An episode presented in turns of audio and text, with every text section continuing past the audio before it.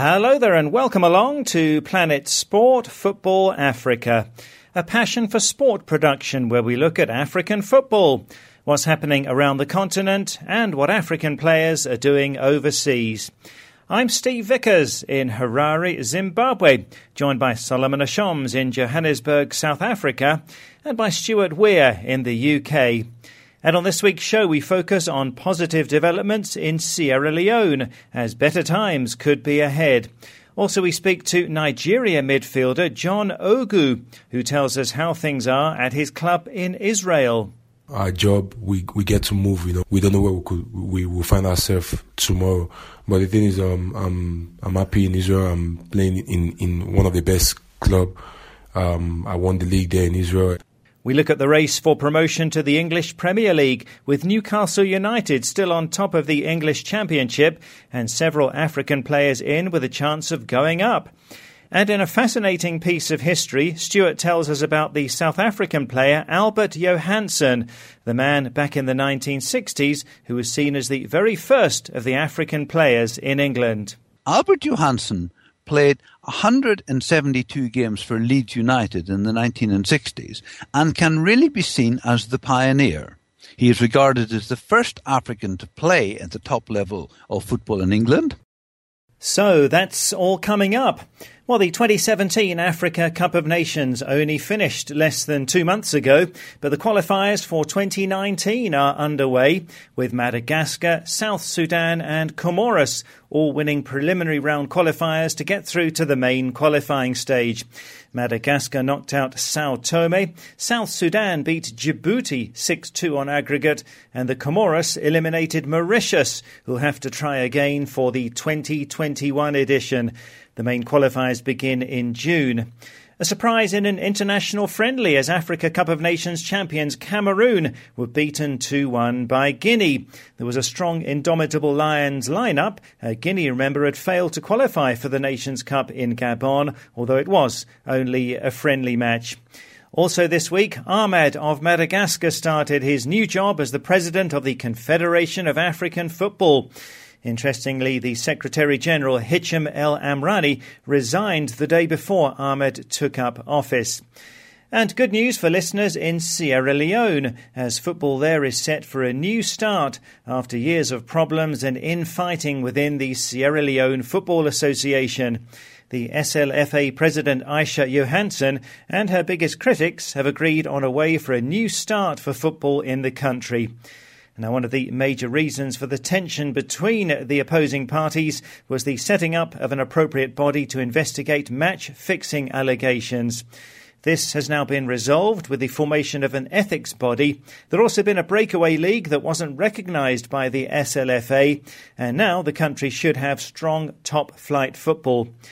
Well, at the Nations Cup in Gabon earlier this year, I met Aisha Johansen, the president of the SLFA. Here's what she had to say at the time about hopes to rebuild the game in her country. With the, the teams, the Premier clubs boycotting, it was rather unfortunate. Uh, my rhetoric and my stance with regards to discipline and integrity in the sport has not changed and it will not change. Um, now they realize, thankfully, that what they did, what they were doing, um, only hurt and was detrimental to the young players and to the nation. Um, they're the ones who lost out, and not Aisha. Um, so it's it's very good that um, they've decided now to come together for the good of the nation, for the good of the game, and for the sake of the players as well. So really looking forward to uh, a good, cohesive, strong Premier League in the next few weeks or months to come. That clip from a few weeks ago, and it proved to be true from Aisha Johansen. And also, since that time, she's got a seat on the CAF Executive Committee, uh, boosting the profile of football in Sierra Leone. Well, Solomon, uh, certainly tough times uh, for football in Sierra Leone. Also, of course, they had to cope with the Ebola crisis. If all goes well now, what do you think Sierra Leone can achieve in the next few years? Well, Steve, I think definitely that is um, such great news from the nation of Sierra Leone. Sierra Leone has been uh, through a lot, not just on the football pitch, but when you look at political platform. But it's such a, a great news to hear that from the president of the Sierra Leone Football Association, and it is. Uh, indeed, something that has been expected for quite a long time because Sierra Leone football for so many years now has been underground. You know, it has been grounded in so many ways. The league has been affected in so many ways.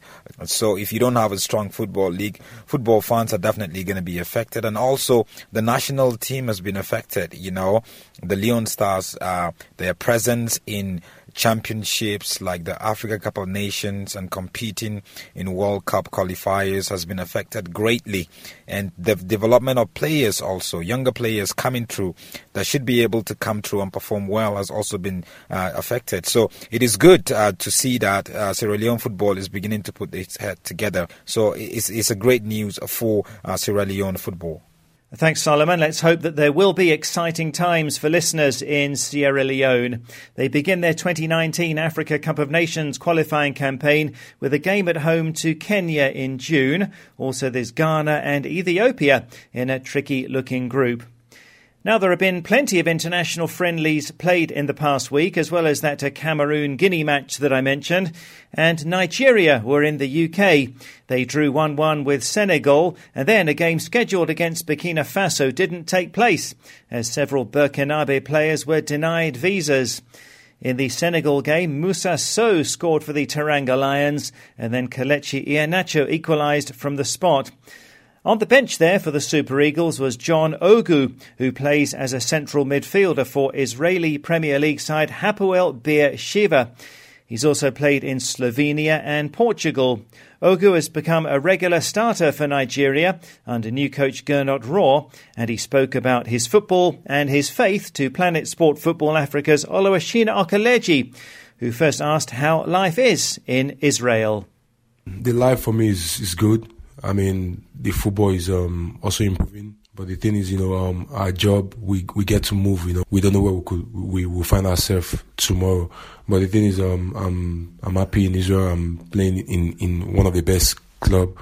Um, I won the league there in Israel, and and I have the chance to win the league this year also. But um, you know, life for me in Israel is good. You know, but that still don't mean that I'm not looking for other challenges. You know, so as to play in top leagues, you know, because for me as a football player, I'm always open for challenges. So um, I don't know what the future has for me, but but presently in Israel, I'm you know I'm having a good time.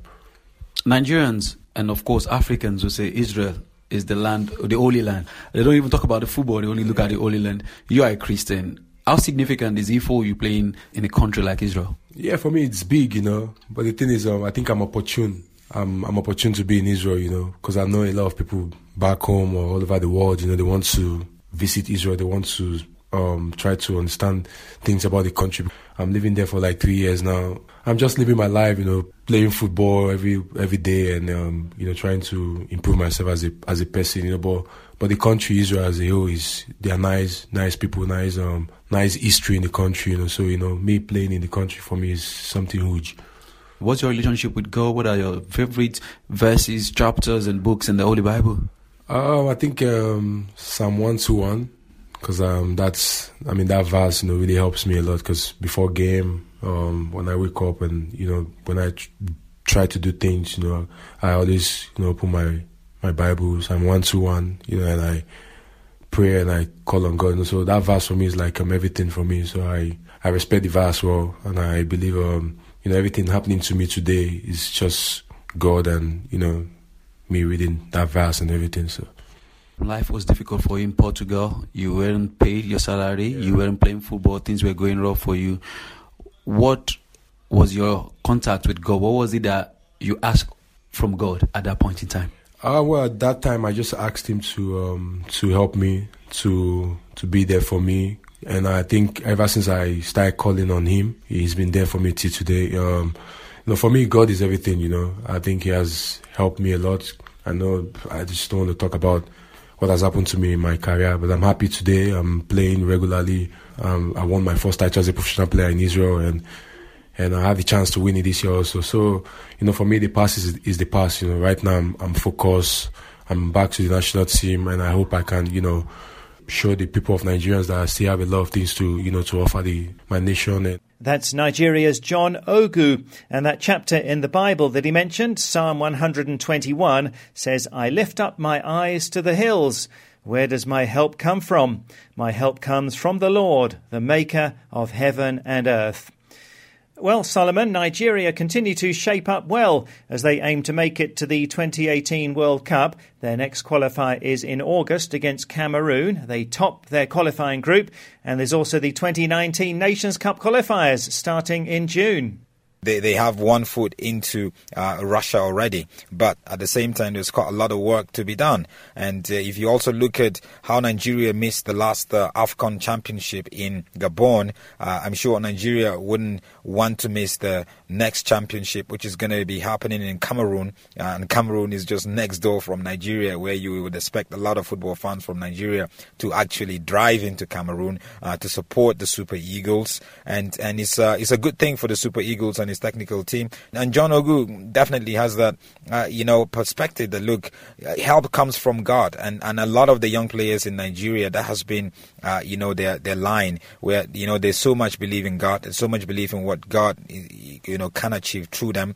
in football, uh, and they believe God can achieve qualifying Nigeria uh, to the, the 2018 World Cup and the next AFCON in, in, Cameroon. You know they could achieve that, but they can only achieve that you know through uh, the help that comes from God, who is their maker. But Nigerian team is, is a young team, and there's so much uh, vigor, there's so much passion, so much commitment, and very focused team, and, and I do hope that that they do well because the the Nigerian football fans have uh, missed a lot in the last last uh, couple of years, so they, they're expecting so much from the Super Eagles.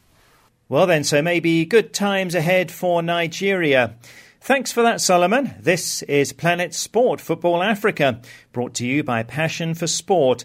And you can download our app and listen to the show anytime. To download, go to the Play Store or the Apple iTunes App Store and enter Planet Sport Football Africa. Once you've downloaded, you can listen to the show anytime on the app and access past programs too in our archive. And you can also listen to the show on our website, planetsportfootballafrica.com, and our Twitter handle is at planetsportfa. Now, a while back, we started a series of Stuart's top 10 Africans to have ever played in the English Premier League. We haven't done this for a while because there's been so much happening with the Africa Cup of Nations and so on. But let's continue now, and uh, here Stuart takes us way back to the 1960s and tells us about South African player Albert Johanneson. While black and African players are now common in English football, it was not always so. Albert Johanneson played 172 games for Leeds United in the 1960s and can really be seen as the pioneer. He is regarded as the first African to play at the top level of football in England Born in South Africa, he was recommended to Leeds United by his schoolteacher, and he developed into a skillful and fast left winger who scored 48 league goals for Leeds. His career started when Leeds were in what was then called the second division, what we would now call the championship, and he helped Leeds gain promotion to what was then called the first division, and saw them go on to become one of the leading clubs. The season after they were promoted, they finished second in the league and reached the FA Cup final. And in 1968-69, they were champions of Division 1 and reached the final of the Intercities Fairs Cup, which has now been replaced by the Europa League. So really one of the top teams in Europe at that stage. But sadly, Albert's story did not end well. When his career ended and his marriage broke up, he started drinking heavily and became an alcoholic. Of course, in those days, footballers didn't earn the large sums that are common today, and life was a bit of a struggle for Albert. He died in 1995, aged 55, living alone in poverty in a small flat in a tower block in Leeds.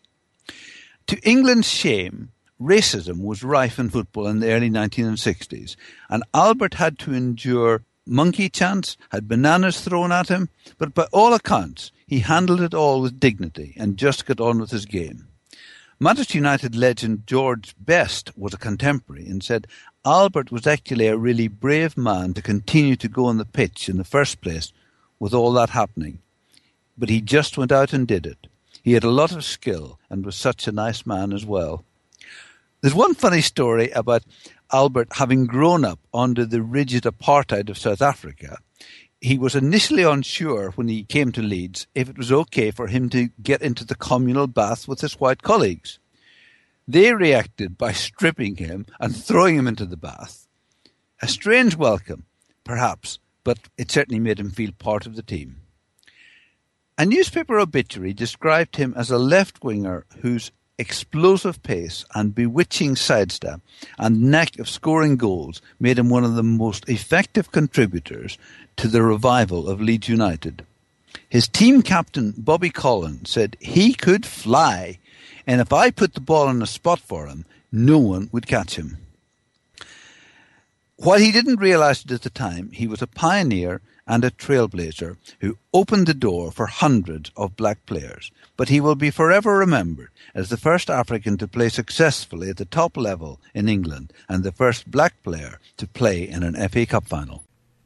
Well, thanks, Stuart. What a fascinating piece of history. Albert Johanneson, the South African, a pioneer of African players in England, uh, playing back in the 1960s. And now we turn to social media. And on last week's show, we focused on the CAF Champions League, with the 16 places in the expanded group stage having now been decided. Surprisingly, only one West African team made it. That's Cotton Sport of Cameroon. Now, last year, the group stage had eight teams, and two were from West Africa. So we ask now, with one out of 16 from West Africa, is there cause for concern for club football in that part of the continent? To Facebook first, and Lamine Yusufa Kole says definitely West African teams are not doing so well in the CAF Champions League, especially the team from my country, the Gambia. Meanwhile, teams from the northern part of Africa do wonders because they have all it takes to build a good team.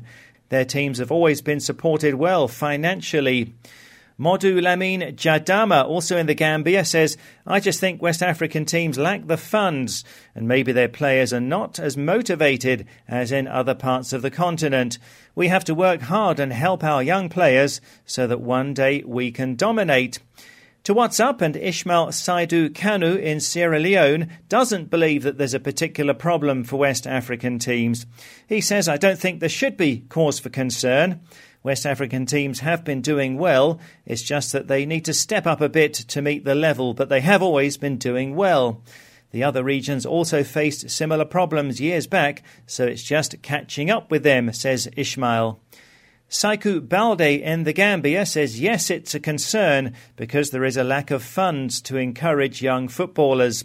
Most of these West African clubs don't have enough money, especially in my country. If you see how much our First Division clubs pay their players, you'd want to cry. It's so sad they have just enough money to buy a bag of rice for their families. And Saiku continues uh, saying, I'm a third division footballer and I'm always discouraged because we're not motivated, but that doesn't make me want to give up because I'm born to play football. It's my passion. Thanks for that, Saiku. Amalai Oyake in the United States says yes, West African clubs have great players, but they do poorly in the Champions League. Obina is in Nigeria, and remember, Nigeria don't have any teams in the last 16 of the Champions League. He says, yes, that is a cause for concern. The North Africans have been on top of the CAF Champions League for some time now, says Obina, understandably because many of their best players are based with clubs at home. Recently, the Southern Africans have followed suit, but the same cannot be said of the West Africans because we feel the best players should play in the best teams in Europe, so we do more to export our talent. It's good to hear from Yusufa Jame in the Gambia, commenting on the show for the first time. And Yusufa says in West Africa there are a lot of talented players, but the problem is the lack of quality management and financial support. And Jesse Rando in Sierra Leone agrees. Yes, there is cause for concern, says Jesse. The reason why the West African teams haven't been doing well in recent competitions is because of the authorities and lack of sponsorship. The authorities have not been doing their job to see that the players have good salaries and to upgrade the leagues. If we put good measures in place, I think we can make it next time, says Jesse. Here's another perspective now from West Africa, and Anderful Abe Iku says, Yes, there's cause for concern, especially in my country, Ghana. When clubs here don't even qualify for the CAF Champions League, it is cause for concern. The FA doesn't support the clubs, and they are therefore making it very difficult for the clubs to go further. Thanks for that, Anderfull. And imagine those famous teams from Ghana like Asante Kotoko and Hearts of Oak not featuring much these days in the Champions League. Alfred Mdimba is in Malawi, and Alfred says, yes, this is a concern. The West African clubs must work this out if we want African football to develop. Ebrima Amber Barrow got in touch from Palermo in Italy. That's really not good for clubs in West Africa, says Ebrima.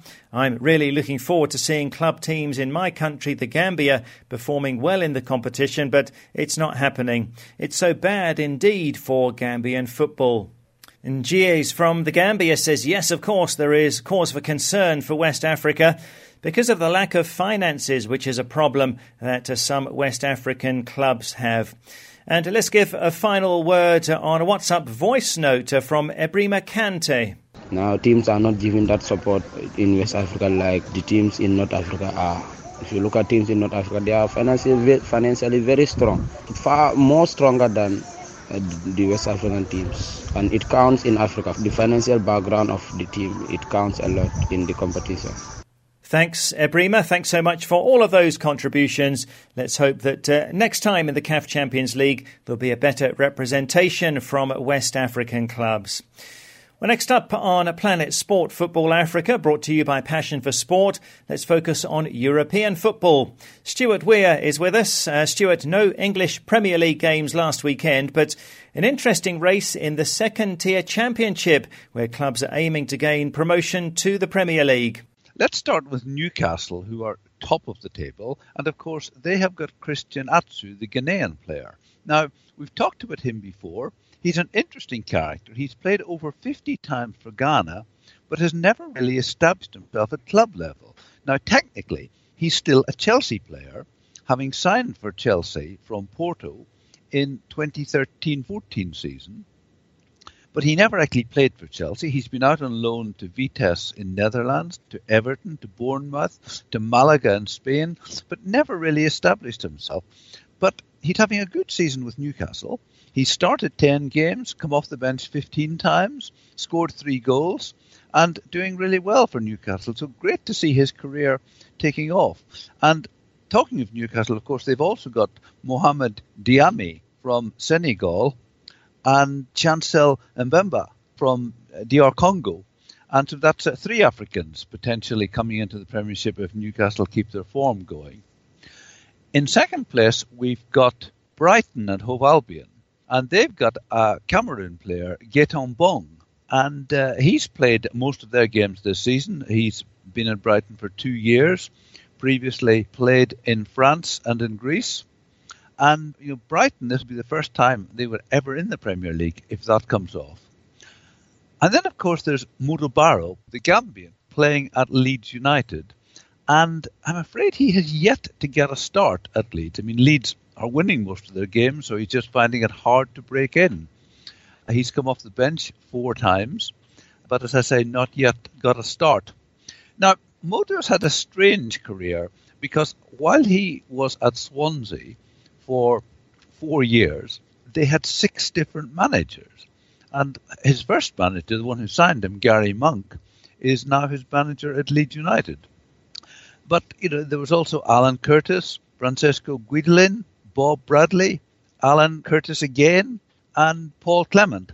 And ironically, Bob Bradley, the American, who only lasted a few months, was the one who gave him most of his games because you know this season he got 12 starts, which is significantly more than he's ever had before. But then Bradley was fired. Paul Clement really didn't seem to rate Modou, and he wasn't playing, so therefore he decided to move to Leeds. So Leeds, if the season ended tomorrow, would be in the playoffs, and so that's another chance for Modou to get back into the Premier League.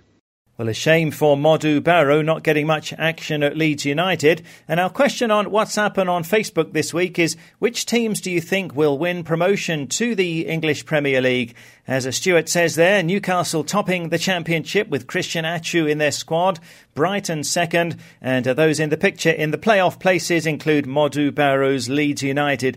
So tell us, which teams are you hoping will be promoted to the Premier League at the end of the season? Our Facebook page is Planet Sport Football Africa. You can post a comment there or send us a WhatsApp to plus four four seven nine double five two three two seven eight zero. That's plus four four seven nine double five two three two seven eight zero.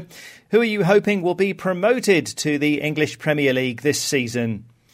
And Stuart, we had uh, World Cup qualifiers in Europe last weekend. How's it shaping up there? Well, we're halfway through the World Cup qualifying stage, and amazingly, there are 11 European teams who are still unbeaten. Now, some of the usual suspects Germany, England, Belgium, for example, look well on their way to qualification. The two most intriguing groups are Group D, where Serbia and Ireland are joint top, and Group G, where Spain and Italy go head to head. They're both unbeaten at the moment, but of course, only one of them can win the group and gain the automatic qualification, with the runner up having to go into a playoff. Netherlands, traditionally one of the strongest European nations, have only won two of their five games and look in real danger of not qualifying for Russia. And at the weekend, Netherlands fired their coach, Danny Blind, after they lost to Bulgaria. And Danny Blind, of course, is the father of the Manchester United player, Daley Blind. Well, so the Netherlands are in real trouble. We've talked about uh, video technology a few times on the programme in recent weeks, and uh, the trials with video assistant refereeing continue in certain games. And uh, there was one game where Spain won 2 0 away to France in a friendly, and video technology was used to correct two wrong decisions there. Antoine Griezmann had a goal ruled out by a video assistant referee for offside, and Spain's second goal was awarded by the video official after an assistant referee wrongly flagged for offside. Well, the first decision took 30 seconds and the second one took a minute to sort out. And that's uh, what opponents of this video technology say is the problem with this system, which continues to be trialled. Now, Stuart, uh, we have so much hiring and firing of coaches these days all around the world, and you've taken England as a case study and a very interesting conclusion. Um, Steve, I recently came across some fascinating statistics comparing previous England managers. Now, I would say that popular opinion thinks that Graham Taylor and Steve McClaren and Glenn Hoddle, Fabio Capello and Roy Hodgson were fairly unsuccessful as England managers, while, say, Bobby Robson, who took England to the World Cup semi final, was successful. But if you look simply at the percentages of games lost, the figures make really interesting reading. The most successful is Fabio Capello, who lost only 14% of games. Then Roy Hodgson lost 16%. Stephen Tarn was the lowest, losing 28%. But all the others are between 18 and 22% losses. Now, of course, this doesn't distinguish championship games from friendlies. But the surprising conclusion is that most England teams win four out of five games, irrespective of who the manager is. So perhaps managers don't make as much difference to team performance as we all like to think. Hmm, an interesting thought. well, that's an interesting discovery there. I don't know if everybody would uh, agree with that, however. Uh, thanks a lot for that, Stuart. And that's it for the show for this week. But on Facebook and on WhatsApp, we're asking which teams are you hoping will be promoted to the English Premier League? In the Championship, Newcastle are top. They have Ghana's Christian Atsu among their African players, along with Senegal's Mohamed Diame. Brighton are second. They have Cameroon defender Gaëtan Bong. Also in the picture are Leeds United with Gambian winger Modou Barrow. So who are you hoping will be promoted? Uh, go onto our Facebook page, Planet Sport Football Africa. You can post a message there or send us a WhatsApp to plus four four seven nine double five two three two seven eight zero. That's plus four four seven nine double five two three two seven eight zero. From me, Steve Vickers in Harare, from Solomon Ashams in South Africa, and Stuart Weir in the UK, thanks a lot for listening. And Planet Sport Football Africa is a passion for sport production.